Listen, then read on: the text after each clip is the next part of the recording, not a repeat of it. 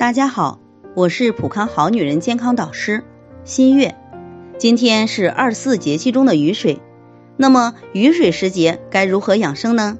首先在衣着方面，俗话讲春捂秋冻，天气乍暖还寒，气温上低，且昼夜温差变化大，湿度也增加。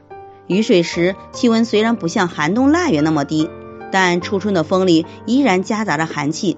所以在衣着上还是要注意保暖的，不应急于脱去冬衣，这样也有助于毛孔腠理的张开，以应春生之气。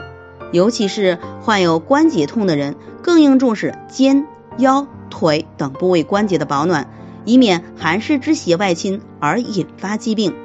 在饮食方面，雨水时节要少吃酸，多吃甜味食物，以养脾胃，如山药、大枣、薏仁儿。芋头、红薯、栗子等，少吃酸味食物，像乌梅、酸梅等等。同时呢，少吃生冷油腻之物，以固护脾胃之阳气。还应适当的多喝粥，也是很养脾胃的。在情志方面，雨水时节天气变化不定，很容易引起人的情绪波动，使人出现精神抑郁、忧思不断等表现，对健康会造成很大的影响，尤其是对一些慢性疾病。如高血压、心脏病、哮喘患者更是不利，应尽量调整心态。肝呢，它喜顺畅而恶抑郁，只有保持心平气和的状态，才能使肝气平稳，脾胃才能得以安宁。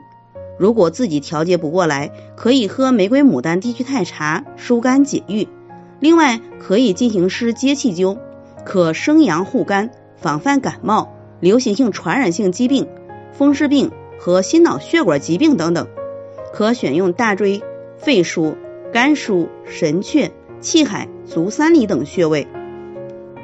在这里，我也给大家提个醒：您关注我们的微信公众号“普康好女人”，普黄浦江的浦，康健康的康，普康好女人。添加关注后，点击健康自测，那么您就可以对自己的身体有一个综合的评判了。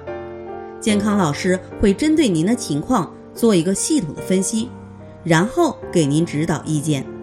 这个机会还是蛮好的，希望大家能够珍惜。